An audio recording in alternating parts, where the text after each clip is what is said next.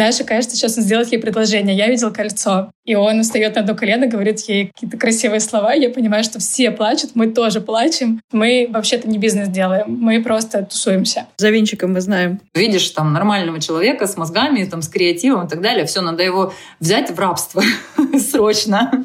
Может быть, есть какой-то тайный план, как бы воспитать ненависть к рыбе у школьников. Привет! Это подкаст «Спасите мои выходные» и я его ведущая Варя Семенихина. Последние несколько лет я руковожу платформой для организации событий «Таймпад», с нами работают люди из креативной индустрии, которые создают крутые события и делают жизнь других ярче и интереснее. В этом подкасте мы поговорим о том, как монетизировать свой креативный контент и превратить страсть к любимому делу в успешный бизнес. Каждую неделю я буду рассказывать об одном трендовом увлечении и приглашать в гости людей, которые за ним стоят. Лето – время ягод, овощей и пикников. Мы уже успели порадовать себя клубникой и черешней. И надеемся и дальше наслаждаться разными свежими продуктами. Думаю, нет смысла отрицать, что летом наш рацион меняется. В нем появляется больше свежих овощей. О том, как насладиться едой на природе, мы поговорили с Дарьей Затравкиной, основательницей проекта «Закатные бранчи». А также поговорили о местной кухне, и о том, как готовить из даров родного края с Татьяной Заречной, основательницей Pacific Russian Food про школу дальневосточной кухни. В Западной Европе пикники стали популярны уже во второй половине XIX века, когда британская королева Виктория показала пример трапезы на свежем воздухе.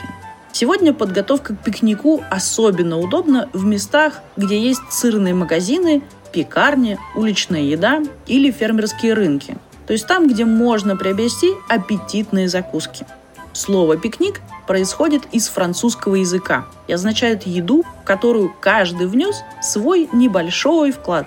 Эта идея делает организацию пикника особенно легкой. Соберите вместе членов семьи, друзей или соседей и устраивайте пикники чаще. В парке, у моря, на балконе, в саду, может быть даже в гостиной – Устраивая пикник, вовсе не обязательно планировать его заранее и проводить предшествующий вечер у плиты. Возьмите пример с европейцев, которые обычно весьма спонтанно решают, что можно было бы позавтракать на лужайке. Для элегантного в своей небрежности пикника нужно только захватить из дома немного посуды и зайти на рынок. Трапеза будет куда приятнее, если вместо одноразовой посуды вы возьмете с собой настоящие тарелки и бокалы. Гастрономический фестиваль Flemish Food Fest проводится членами сообщества бунтарей фламенской кухни которое входят повара до 35 лет. В своих ресторанах они готовят исключительно из местных сезонных продуктов и объединяют фламенские традиции и современный взгляд на гастрономию. В 2014 году они решили, что Бельгии не хватает живости, и организовали самый веселый в мире фестиваль. Длится он всего один день и представляет собой огромный пикник. Собираются шефы со всего мира и 18 часов готовят на улице еду и кормят ею всех желающих. А бармены мешают коктейли и наливают знаменитое бельгийское пиво. Первый пикник прошел в Антверпене в ноябре 2014 года и продолжает проводиться в разных городах и локациях как выглядит современный пикник в Москве. Зачем незнакомые люди собираются вместе на бранч на закате? Об этом и многом другом мы поговорили с Дарьей Затравкиной, основательницей проекта «Закатные бранчи». Ребята вот уже не первый сезон радуют столичную публику новым душевным форматом, красивыми блюдами на свежей природе, в лесу, у озера и в поле. Какое у тебя любимое блюдо, Даша? А моя любимая блюдо — это макароны с сыром. И кто его лучше всех готовит? А, конечно, мама, потому что самые классные блюда — это самые простые блюда. То есть, когда ты приезжаешь э, на дачу к маме, папе, бабушке и так далее, и вот все то, что вышло из-под их рук, это самые прекрасные блюда на планете Земля. И мне кажется, что когда кто-то научится готовить их так же, как наши мамы, папы и так далее, откроет ресторан, то это будет самый посещаемый ресторан вообще всех и вся. Почему надо проводить бранчи на закате? Закат закат — это самое важное время дня, потому что в этот момент он заканчивается, и мы его переосмысливаем. И в целом даже во многих странах встреча заката — это что-то прям сакральное и важное. Когда мы думали раньше на закате, мы как раз хотели бы, чтобы это тоже стало такой не 10 минут, чуть, наверное, побольше по времени, но вот чтобы это ощущение у людей осталось и им передалось. Расскажи чуть больше о том, как появился проект, вообще, как появилось его название. Это название придумал мой молодой человек Дима совершенно случайно. Мы болтали с нашими друзьями, которые на тот момент жили на юге, и они думали тоже делать подобный проект. После того, как сняли самый жесткий карантин, нам очень сильно хотелось встретиться с нашими друзьями, а у нас их очень много. И нам очень хотелось пойти куда-то, но не хотелось на шашлыки, не хотелось в ресторан. И мы решили, что а что если мы сами устроим такой ресторан под открытым небом и позовем на него наших друзей. И наши другие друзья, которых у нас тоже, оказывается, очень много, сказали, что почему же мы про них забыли. И мы сделали еще один такой выезд. И так мы провели, собственно, лето, потому что друзья начали звать других друзей. И как-то так завертелось и закрутилось. Сколько сейчас, наверное, ну, может, и у вас есть цифра, сколько всего посетило людей? Или там, вот вы называете себя сообществом любителей закатных бранчей. Сколько людей в этом сообществе? К нам сходило порядка тысячи человек. Э, я думаю, что к этому моменту уже больше, потому что вот сейчас мы открываем летний сезон, мы прошли зимний сезон в классном особняке в Серебряном Бару. В нашем сообществе не так много человек, их около 200 сейчас, но это наши самые лояльные классные ребята, для которых в этом году мы будем делать не только бранчи, потому что многие из них у нас были уже там, есть люди, которые были по 7 раз. И мы придумываем для них разные еще поводы для встреч потому что сейчас это особенно важно, и людям хочется быть близкими по духу. Как тебе кажется, что их объединяет? Может быть, какая-то общая ценность, цели, какие-то общие интересы? Они вообще были знакомы до посещения ваших событий с друг другом? Или это друзья друзей, и поэтому все, в общем-то, с друг другом знакомы? Это люди, которые не знакомы друг с другом. А у нас часто спрашивают, а можно ли прийти одному? И мы говорим, нужно, потому что в целом наше мероприятие не столько про еду, сколько для того, чтобы заводить друзей. Поэтому мы делаем делаем так, чтобы люди на этом мероприятии раскрылись и подружились.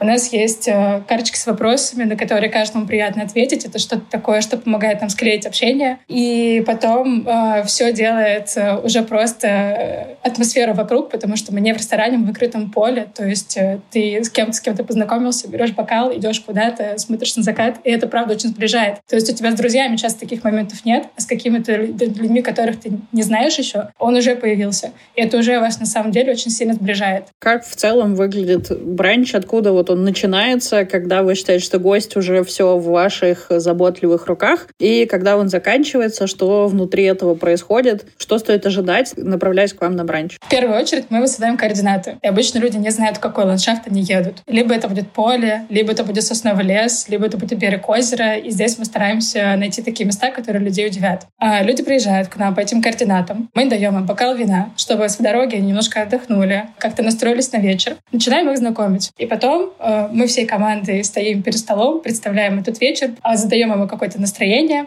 и просим потом людей э, вытянуть карточку с вопросами, сказать какой-то факт о себе и представиться. После мы приглашаем всех обязательно на закат. Все опять наполняют бокалы и идут э, к самому красивому явлению, ради которого мы здесь собрались. Естественно, параллельно все едят. То есть мы знакомимся под закуски классные от нашего шеф-повара. Мы очень топим за локальность, за то, чтобы использовать классные продукты. И в целом немножко близимся к эстетике домашней еды, но перепридуманной в современных реалиях. То есть, если это хумус, то он со свеклой. Если это какие-то салаты, то они без авокадо, они с какими-то локальными интересными ингредиентами, типа репы или дуванчиков. Потом мы уже все собираемся у костра, и там, э, если в начале вечера мы задавали вопросы гостям, теперь они задают вопросы либо нам, либо друг другу. Это бывает часто философски, часто просто весело. Еще у нас есть телескоп. Если нам везет, то мы видим звезды. Потом все гости, я надеюсь, что с приятными ожиданиями, точнее впечатлениями, возвращаются домой. Я надеюсь, все наши слушатели сыты, и мы сможем спокойно поговорить про еду. Какое самое запомнившееся тебе блюдо вы готовили? Просто дуванчик, репа. Я такого, наверное, даже никогда не пробовала. Приходи, попробуешь.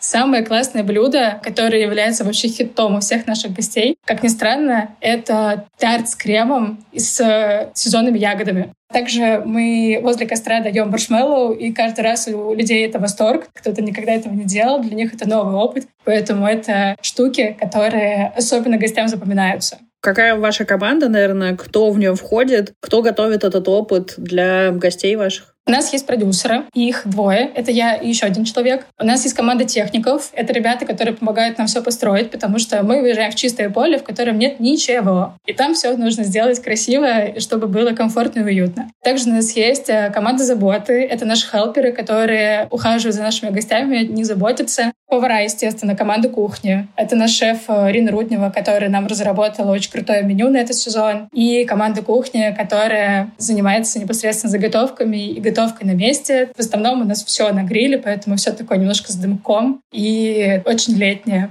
Как вы определяете меню на конкретную дату? Почему именно эти блюда в этом месте случаются? Как вы к этому подходите? У нас сезонный сам по себе проект, то есть летом мы проводим большую часть наших мероприятий, и летом очень часто сменяются сезоны. Часто какой-то ингредиент может быть э, в сезоне там две недели, какой-то там месяц или чуть побольше. Поэтому мы себе даем поле для креативности и вариативности придумать что-то новое, потому что, конечно, нам скучно готовить одно и то же. Нам тоже хочется какого-то разнообразия как команде. В зависимости от настроения и каких-то ингредиентов, которые сейчас в сезоне, мы меню меняем.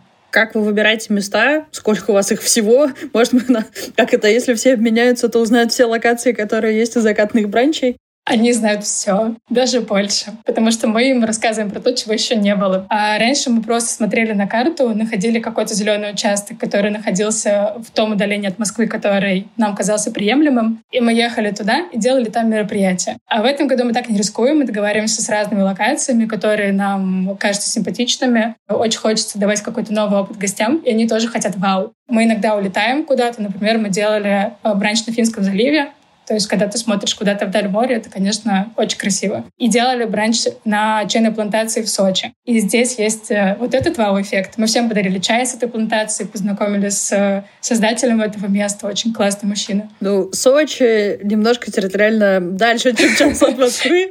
Я понимаю, что есть история о том, что у тебя красивый закат, у тебя классная локация, вкусная еда, классные люди вокруг. Присутствует ли там музыка? Когда, где, наверное, в этом, во всем сценарии она существует? Музыка у нас существует скорее фоном, потому что люди приезжают, когда на природу, им очень часто хочется послушать на самом деле просто какие-то натуральные звуки друг друга и тишину. Мы ставим музыку, чтобы задать какое-то определенное настроение. Это скорее какой-то такой фоновый лаунж. То есть она не является центром всего мероприятия, но задать настроение она может. Может быть, ты будешь готова поделиться каким-нибудь таким веселым факапом, который не разрушил весь опыт, но при этом ты его точно помнишь, и тебе интересно о нем вспоминать. Надо выбрать. Ты можешь рассказывать все. Однажды у нас был демонтаж и оставалось э, минут 30 по прогнозу, пока не будет грозы. И мы очень быстро собрались, очень быстро порадовались тому, какие мы скорые, какие мы шустрые, дали друг другу пять, и ровно через пять минут мы встряли, прям конкретно, а, и закопались. А время полночь. И в итоге где-то ближе к трем часам ночи нас за, оттуда забрала наша подруга, которая вытолкала нашу замечательную машину. Но это было, к сожалению, не все. Мы заехали в магазин купить э, еды для того, чтобы перекусить, и забыли закрыть дверь. И в какой-то момент, где-то типа в 4 часа утра, мы едем по трассе, дверь открывается, и туда-туда вывалится вся наша посуда, которую мы очень кропотливо собирали. Поэтому больше не используем керамику примерно ни в чем. В тот момент я думала, что я делаю в своей жизни не так. На следующий день у нас было классное мероприятие, которое вроде вернуло нам веру в что-то хорошее. Но эту ночь мы назвали «Ночью разбитых тарелок». Это вот одна из таких байк, если коротко, то так. Я знаю, что вы делаете в том числе и закрытые мероприятия для каких-то команд. Как это появилось? Делаете ли этого сейчас? В конце первого сезона нам написала девушка, которая захотела у нас день рождения. А я напомню, в первом сезоне мы делали мероприятие для друзей-друзей, и то, что незнакомая девушка захотела у нас день рождения, нам показалось немного странным. Мы вообще-то не бизнес делаем, мы просто тусуемся. Но потом мы подумали, что, наверное, это может быть как-то востребовано, и мы можем делать это на каком-то более высоком уровне. Так появилась идея делать разные мероприятия, корпоративные, дни рождения, свадьбы. Свадьбы сейчас супер популярная история, особенно годовщины для людей, которые стали парой в ковид, и теперь они хотят отметить годовщину красиво, но при этом делать не пышную свадьбу, а что-то такое камерное, особенно сейчас, учитывая контекст. На самом деле людям хочется хотя бы какой-то небольшой на праздник, потому что важно все-таки чем-то наполнять свою жизнь поддерживающим, красивым и каким-то ярким моментом, поэтому сейчас очень много запросов на какие-то такие романтичные праздники. В этом году вы готовите новые продукты, и, безусловно, нам интересно было бы, что вы приготовили для своих гостей в этом сезоне. Он уже начался, поэтому поделись с нами планами и как вы все успеваете. Мы просто работаем очень много в очень короткий период времени, потом мы отдыхаем. Мы стараемся сделать так, чтобы не выгореть, но здесь кровить душой не буду. Мне кажется, всякий организатор, да и всякий человек на своей работе ловит выгорание. Это абсолютно нормально. Мы стараемся с этим работать и привлекать новых классных ребят, которые смогут э, с нами вместе делать мероприятия. И так мы стараемся все успеть, то есть растить команду. По поводу планов. Нам хочется делать наших друзей классными, мы будем делать для них разные мероприятия. Все классное начинается в диапазоне от 100 километров от Москвы. То есть надо уехать куда-то. Там начинаются самые красивые поля, самые красивые пейзажи. И на самом деле про многие из них мы еще не знаем, хотя есть большая тенденция на то, чтобы исследовать как-то Россию, Подмосковье и так далее. Вот мы, кажется, тоже немножко в нее метим. И очень хотим возить куда-то на выходные людей и ставить столы в очень красивых местах Подмосковья, которые просто чуть подальше мы много говорим о том, что люди во время мероприятия общаются, раскрываются, знакомятся, и во многом события созданы и проходят для того, чтобы люди могли поговорить. Насколько легко, наверное, дается это людям Москвы? Мне кажется, здесь все достаточно закрытые, и, может быть, какие-то ваши находки, вы что-то заметили, как можно помогать людям общаться и находить общий язык? Когда мы просим людей представиться, мы просим избежать элементы нетворкинга хотя бы на этом этапе. То есть нам хочется, чтобы познакомились не должность с должностью, а человек с человеком. И поэтому мы просим сказать имя, интересный факт о себе,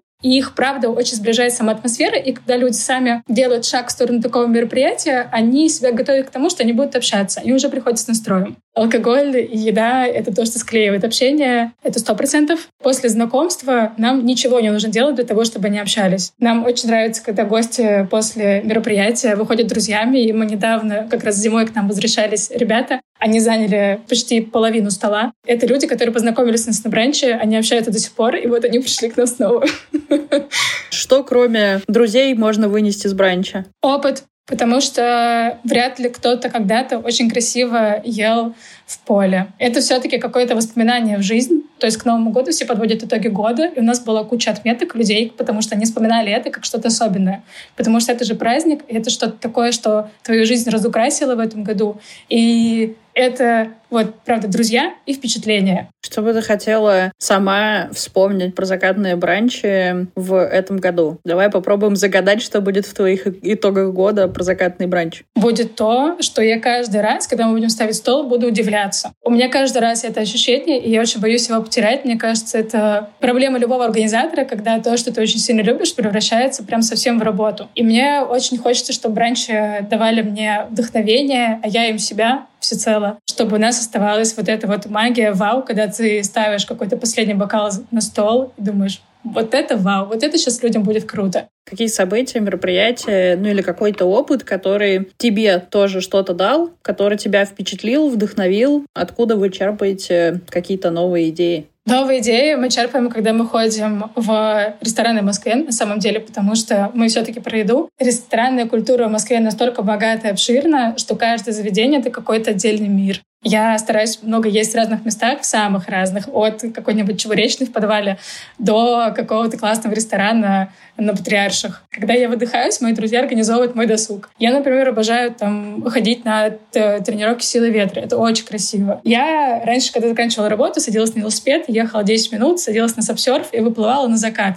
и встречала закат на сапсерфе Строгино. У меня было ощущение, что я живу в классном каком-то, не знаю, городе у океана, и сейчас я такой серфер на Бали. Когда ты обмениваешься опытом с другими организаторами, когда вы просто собираетесь где-то для того, чтобы обсудить, как у кого что, и, конечно, самые открытые, честные, потрясающие разговоры происходят в кулуарах. За винчиком мы знаем. За винчиком в кулуарах, да. Если ты можешь поделить, пожалуйста, на что вы тратите в основном деньги, ведь, э, ну, понятно, надо накормить людей, да, с локации проще проще, это какая-то природа. Закат вообще, спасибо ему, он бесценный, но при этом бесплатный. Куда уходят деньги организатора и ваш конкретно? Мы, так как ресторан, но вроде как без дома, у нас на самом деле дом есть. Есть цех, в котором делаются заготовки и в котором работает команда кухни для того, чтобы все случилось поля, с ними тоже все не так просто, потому что, да, можно встать в поле, в котором тебе просто понравится, но потом придет какой-нибудь дядя на тракторе и скажет, что так нельзя все поля тоже оплачиваются, туда нужно подвести дорогу и так далее. Это то, что мы забираем на себя, и это все то, что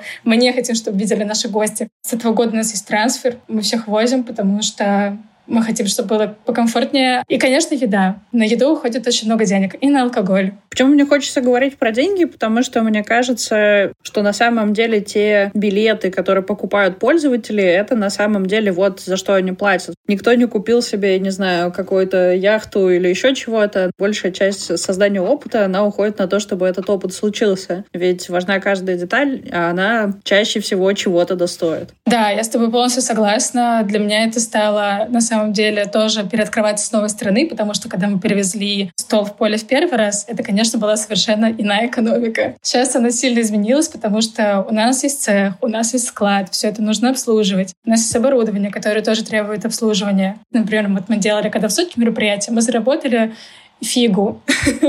Но нам просто хотелось это сделать. И при этом мы очень кайфанули. В общем, для того, чтобы сохранять вот эту мотивацию, тоже нужно еще зарабатывать какие-то свободные деньги на то, чтобы делать какие-то эксперименты. Поэтому вот будет активный классный сезон. Какая самая запоминающая история? Может быть, это был какой-то отдельный бранч, по, по которой ты тоже захочешь отметить? Я думаю, слушателям будет интересно про него узнать. У нас девочка заказала день рождения для себя. Они приехали на площадку. Мы подружились уже прям там, пошли вместе гулять. И мне пишет Гайк, э, с которым мы вместе делаем эти мероприятия, что Даша, кажется, сейчас он сделает ей предложение. Я видел кольцо. Они возвращаются, мы подаем десерт. И он встает на одно колено, говорит ей какие-то красивые слова. Я понимаю, что все плачут, мы тоже плачем. И я понимаю, что, блин, ну красивее это невозможно. Мне было очень радостно, что мы стали частью этого, хотя мы, ребят, знаем вот один день. Всем романтики, неважно, жениться, не жениться. Главное, любви, романтики и счастья. Особенности культуры страны тесно связаны с регионом, где она расположена а стало быть и с тем, как она ест. Давайте поговорим, кто во что гораст, чем гордятся или что особенного готовят в мире и в нашей стране. Так как сейчас лето, то захотелось поговорить про холодные супы. И даже в них такое разнообразие. В России готовят окрошку, а уж рецептов, как ее готовить, огромное количество. Испанцы придумали гаспачо, но люди по всему миру активно готовят его собственные интерпретации – я знаю еще один суп – холодник. Это холодный летний овощной суп из свеклы, щавля или их комбинации. Под таким названием известен в русской, польской или белорусской кухнях, а в литовской и украинской – как холодный борщ.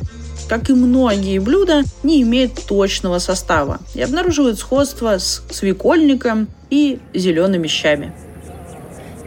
Индии есть чем всех удивить в мороженом – Самое необычное – сливочное ледяное кульфи – идеальный выбор для лета. Традиционное индийское мороженое приготовлено особым образом для медленного таяния на жаре индийского субконтинента. Оно более сливочное и плотное, чем западные аналоги. Традиционно принято подавать лакомство в горшочке, а сам продукт будет с ароматом розы и вкусом манго. В разговорах о еде стоит упомянуть и локальные блюда разных территорий России. Я из Пермского края, и блюдо, которое прославило регион, это посекунчики. Самый частый вопрос, который я встречаю, что же это такое? Это пермские пирожки с сочной начинкой из мяса, лука и зелени. Название по одной из версий происходит от происходящего в процессе их поедания. Когда от посекунщика откусывают, из него брызжет сок. По другой версии правильно писать по секунчике, потому что начинка сечется. Чак-чак считается классикой татарской кухни, но встречается также и в башкирской, и в казахской, и в таджикской. Суть неизменна. Пресные кусочки теста обжариваются во фритюре, а затем заливаются сиропом из меда и сахара. Различие лишь в форме. Татарский и башкирский чак-чак обычно делают из шариков теста, а казахский и таджикский – из продолговатых полосок, напоминающих вермишель. Но сейчас и в Татарстане чаще делают из полосок. Наша страна широка. Думаю, многие, как и я, никогда не бывали на Дальнем Востоке. Мы пообщались с Татьяной Заречной, основательницей Pacific Russian Food, про школу дальневосточной кухни, чем, кроме гребешка, богата природа этого края и что относится к местной кухне. Какие у тебя отношения с едой? Что ты любишь больше всего и обычно ешь сама? У меня отношения с едой очень сильно эволюционировали. Причем, э, когда я вспоминаю себя, допустим, лет так в 25, мне вечно не хватало времени, и меня дико бесило, что вот три часа в день ты вынужден тратить на поглощение пищи, да. Но сейчас, э, наверное, это произошло с рождением детей, когда я поняла и вообще с размышлением о том, что ест моя семья, э, что еда — это не только топливо, а еще некий язык, это еще средство там передачи неких культурных ценностей.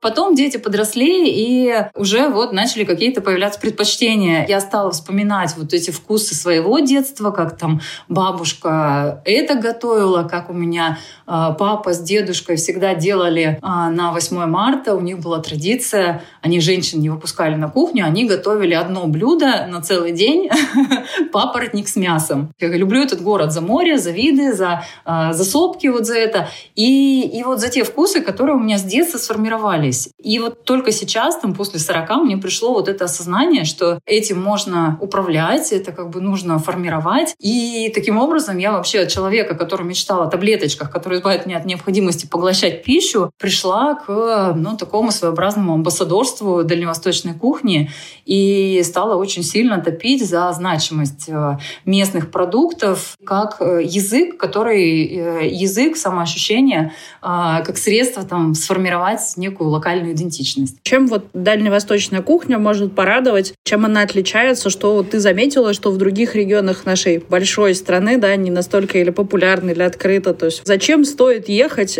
чтобы пробовать на Дальнем Востоке? Ну, на Дальний Восток я, наверное, не питаю иллюзию, что и не призываю там людей из Москвы лететь 9 часов, лишь бы там что-то попробовать. То есть таких прям сумасшедших гастроманьяков, их на самом деле немного, потому что а, по моему опыту не так много вообще людей с сильно развитым вкусом. Мне кажется, что мы некий другой мир а, в каком-то смысле, да, мы, наверное, неправильно сейчас будет еще в сепаратизме от меня, что не совсем Россия, но мы очень другая Россия. Мы воспитаны на очень ярких азиатских вкусах, и для нас э, такая вот э, кухня средней полосы России, она кажется пресной, потому что нам бы все вот, вот такое яркое, там, если говорить про там, китайскую кухню, которую все здесь очень любят, это насыщенная такая соуса.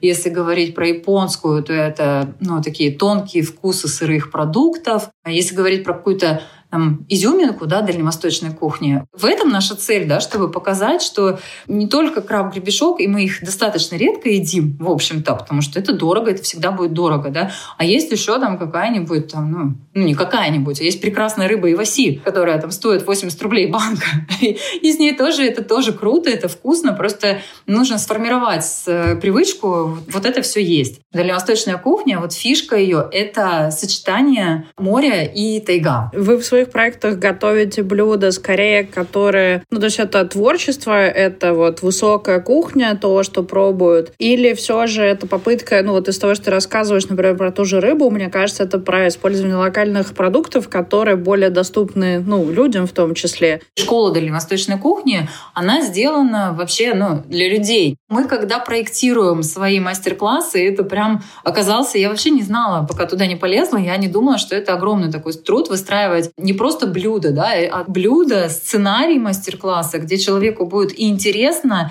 и не очень сложно, но в то же время с освоением там массы новых э, каких-то навыков, и чтобы все это потом пришло в семью, ну, просто на каждую, на обычную домашнюю кухню. Один из самых популярных мастер-классов, вот ты не поверишь, есть мастер-класс по гребешку, он менее популярный, чем мастер-класс, который называется ход лососем. Это э, просто от и до, рыбина такая выдается, и люди учатся ее разделывать. А, хотя казалось бы, да, что все идет к тому, что ну, у нас будет максимально там готовые блюда э, на полках там супермаркетов, да, и мы потеряем связь с тем, что мы едим. Мы покупая кусок куриного филе, да, мы вообще не понимаем, что эта курица умерла ради нас. И когда мы этого не понимаем, отсюда начинает очень много проблем, да, как бы возникать. Например, ну, то есть вот та же проблема с выбрасыванием еды, с недоеданием. Большой ли круг тех людей, которые разделяют твою философию? Насколько ты видишь, как сообщество людей, которые там по-другому стали относиться к еде, растет у вас на Дальнем Востоке? В том числе, думаю, благодаря вашему проекту и фестивалям, и проекту кухни. Есть ли какое-то изменение, которое ты заметила и можешь отметить? Ну, я эти изменения вижу каждый раз на мастер-классе, да. Почему, почему еще очень классная история со школой? Потому что, ну, женщина, да, очень яркий пример после мастер-класса по гребешку. Но никогда в жизни не открывала гребешок, потому что думала, что это очень сложно, что это вот могут делать только мужчины, что нужны какие-то особые мужские навыки для этого дела, да, и, и при этом еще там выбрасывали ну, две трети от гребешка, оставляя только мускул. И когда вот у людей прям ты видишь, как вот скрипят шестеренки и перестраиваются мозги. Елки-палки, вот я же, я же местная, почему я там вот так вот столько лет делал, а теперь я знаю, как делать по-другому. И я понимаю, что от этого одного человека, ну, не просто вот мы его как бы себе в сообщество, да, при, привлекли, стал, стал как бы прям адептом. У нее, как правило, там есть дети или будут дети, да, там есть подруги. И, и все это в следующий раз она покажет, как чистить гребешок там с, в какой-то компании, когда они поедут на море. Поэтому, да, сообщество — это это вообще наша основная ценность. А давай попробуем еще про команду, раз ты начала про ребят говорить. Кто эти люди, как они появлялись в проекте, они были изначально, не знаю, что их туда привело, возможно. У меня всегда такое было какое-то собственническое чувство, что видишь там нормального человека с мозгами, там, с креативом и так далее, все, надо его взять в рабство срочно, то есть э, в штат, как минимум, да. А сейчас я немножко поняла, что если ты в какой-то гармонию, то к тебе будет вот здесь и сейчас приходить ровно то будет движение, которое нужно для, для того, что делается. А если вот оно как бы не складывается, это как, как кого не нанимай там в штат, да, там на какие высокие там все равно зарплаты, ты все равно это не удержишь, потому что, наверное, ты не в ту сторону вообще лезешь, да, как бы и надо вообще остановиться, посмотреть, и если к тебе люди не приходят, вот нужные, да, то, наверное, вообще как бы надо, надо в другую сторону идти. И сейчас у нас, э, ну, в школе такие замечательные команды, то есть есть управляющая Ирина, она, тоже человек про еду. Культуру, про понимание, что еда — это не про вкусно пожрать, да, то есть мы здесь абсолютно совпадаем и по духу, и по ценностям. И есть администратор школы, ну вот этот наш маленький штат. Понятно, я не, не перечисляю сейчас бухгалтера, финансисты, хотя эти тоже люди, на, на, на чьих вот плечах вообще как бы мы можем себе позволить не думать о том вообще, что происходит, да, вот в части цифр. И э, официанты у нас появились, сейчас есть команда официантов, и в какой-то момент мы еще поняли, что ого, нам еще нужен закупщик продуктов, продуктов, а, мы уже превращаемся в достаточно такую а, структурированную историю с ролями. По крайней мере, вот появление закупщика и официантов очень сильно нас перевело на другой уровень. Какие планы тогда на, не знаю, ближайшее лето? Интересно просто узнать, как видится развитие дальше. Тут надо понимать нашу историю нашей школы. Она изначально родилась не как коммерческий, а как социальный проект. Мы а, в 2019 году написали грант, выиграли его, фонд президентских грантов. Миссия была начать с подростков. Ездили в детские дома с поварами, показывали им, рассказывали все эти истории, вместе с ними готовили. А тут надо было видеть вообще, как дети просто спадали с лица, когда видели, там, думали, ну, сейчас шеф приедет, будем готовить маффины, там, пиццу, ну, чем еще детей развлекают. А тут такая красная рыба. И они такие, рыба, Представь, как готовят вообще, как готовят рыбу в школьных учреждениях. Может быть, есть какой-то тайный план, как бы воспитать ненависть к рыбе у школьников. Ну нет, конечно. Было здорово, что мы вот это вот все буквально там за один мастер-класс э, у них прям открывалось новое видение. Господи, оказывается, рыба вообще, она может быть очень вкусной, классной. Ее еще интересно там ковырять, все эти косточки вытаскивать, да. Потом э, был фестиваль мидии, мы делали мастер-классы по мидиям. И уже где-то с октября прошлого года, да, мы все-таки, ну ладно, тема идет, надо уделить ей достаточно много внимания. Разработали такие сценарии, уже системные мастер-классы, э, все это посчитали. И получается, что если говорить о планах, то самый такой конкретный понятный план — это прожить год и понять все сезонные циклы. Как мы и предполагали, мы прямо, кстати, по таймпэду очень сильно видно, да, вот по продажам билетов, как оно все идет развитие гастротуризма, вот мы сейчас туристам расскажем, как у нас все круто, без того, чтобы у вас прям все местные вот так жили и так мыслили, оно вообще ничего не дает. А если как бы вы работаете для местных, то они же становятся там амбассадорами в гастротуризме, и тогда вам тоже особо ничего не надо делать, ну, только как-то эту всю историю поддерживать и растить. Поэтому наша основная аудитория — это местные люди, которые к нам постоянно ходят. Туристы тоже прилетали из Камчатки, кстати, с удовольствием. Они ну, рыбу разделывали, кальмара готовили. И мы специально разработали мастер-класс под туристов. Это знакомство знакомство с дальневосточной кухней, где вот все лучшее сразу. Краб и папоротник, и, и вот это вот все. И вот мы сейчас разрабатываем тот мастер-класс на природе, когда условно на газончике большей частью готовит там повар, хотя обычно мы за то, чтобы люди готовили сами. А вообще, ну, если говорить про глобальные такие направления развития школы, то на весь год мы привлекли спонсора, это компания NRA, они один из, ну, я так думаю, что крупнейший поставщик дальневосточной рыбы и морепродуктов по России. Им очень понятно, зачем им вот в долгую воспитывать гастрономическую культуру, там, любовь к рыбе и так далее. И они спонсируют вот про бесплатные мастер-классы для подростков. Еще мы выиграли грант бесплатные мастер-классы для пенсионеров. Плюс мы с каждого проданного билета мы отчисляем там по 100 рублей постепенно вот такую социальную копилку так, когда накопили в прошлый раз, мы провели для общества слепых. Это был такой очень вызов, потому что, ну, было немножко так страшновато, собственно, как вот подойти. Это же, ну, совершенно другая вселенная у людей. Ну, вот в итоге мы лепили камчатские пельмени, и они еще хотят. С ними хочется дальше работать, но не, не, не потому, что вот их жалко и надо там что-то для них сделать, да, а потому что они классные, и я хочу их в нашем сообществе. Вот. И все-таки есть запрос еще на онлайн-школу. Потому что люди из других городов когда мы все это показываем. Гребешка хотят готовить не только на Дальнем Востоке.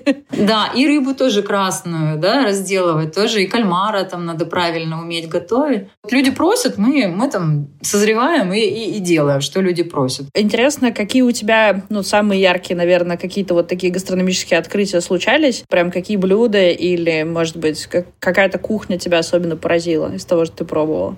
Меня поразила Япония, просто в самое сердце. Я туда попала э, на стажировку, еще вот когда была там начинающим специалистом по маркетингу. Меня она поразила именно своей культурой, да, и частью которой стала еда. И еще, конечно, когда это будет возможно, надо обязательно посетить город Сан-Себастьян. Это страна басков, да, север Испании. И вот э, это совершенно потрясающая история работы, ну, понятно, что культура своя, да, которая имеет глубокие корни, там, почему так там все устроено, почему, например, до сих пор там есть мужские клубы кулинарные, куда вообще женщины не допускаются, ну, там, мужчины от своих жен отдыхают, там, готовя. Куча маленьких закусочных, э, и, но там потрясающее умение работать с локальным продуктом. Просто не, не попытка какая-то залить все соусами, там, засыпать какой-то красивой креативной крошкой, да, и под всем этим скрыть неумение и незнание, непонимание истинного вкуса. А вот новая скандинавская кухня, которая еще в топе, но уже не так гремит, а, а, она меня немножко ну, как подразочаровала. Я просто увидела, как они там из капусты выезжают вот такой кусочек, а все остальное просто выбрасывают. И третье мое гастрономическое открытие было в Рейкьявике. Там есть один мишленовский ресторан. Нас принимал сам владелец, один из владельцев, э, сам шеф-повар, который ставил кухню. И он нас кормил, и меня совершенно сразило. То есть это была странная на тот момент для меня совсем еда. Их молочный суп с рыбой и яблоками был, да. Он был прекрасен, но это было очень странно, это прям сильно освежило мой мозг. Но он меня сразил не этим, а сразил тем, что у нас оказалось так много общего, что потом муж мой сидел полчаса, скучал, пока мы обсуждали, а, что можно делать с продуктами, там, с сывороткой, например, да, и вот что они делают, что мы делаем, оказывается, что мы делаем примерно одно и то же. И под конец он такой, ну что, сейчас время десерта, и он вынес э, такие печеньки, витые из э, дрожжевого теста, которые жарятся в масле. И я смотрю, просто он несет бабушкино печенье. Это некий такой язык, некая культура, и причем, которая объединяет совершенно универсально людей. Да? Ну, далеко не все люди объединятся, рассуждая там, о современном искусстве, да, скорее передерутся. А вот рассуждая о еде, то есть это вечная такая, даже лучше, чем погода. Аж аппетит разыгрался. Предлагаю отправиться чего-нибудь перекусить. Ну, а потом уже задуматься, куда и за какими вкусовыми опытами можно направиться. Возможно, вы и сами захотите накормить других людей. Провести кулинарный мастер-класс или дегустацию вина можно через сервис TimePad. Ссылку на регистрацию на платформе вы можете найти в описании выпуска. Заходите также в наш Телеграм на английском timepad.ru. Там мы даем полезные советы о том, как проводить собственные события и рассказываем о людях из креативной индустрии, которые зарабатывают любимым делом. Подписывайтесь на наш подкаст, ставьте звездочки и сердечки. До встречи на следующей неделе.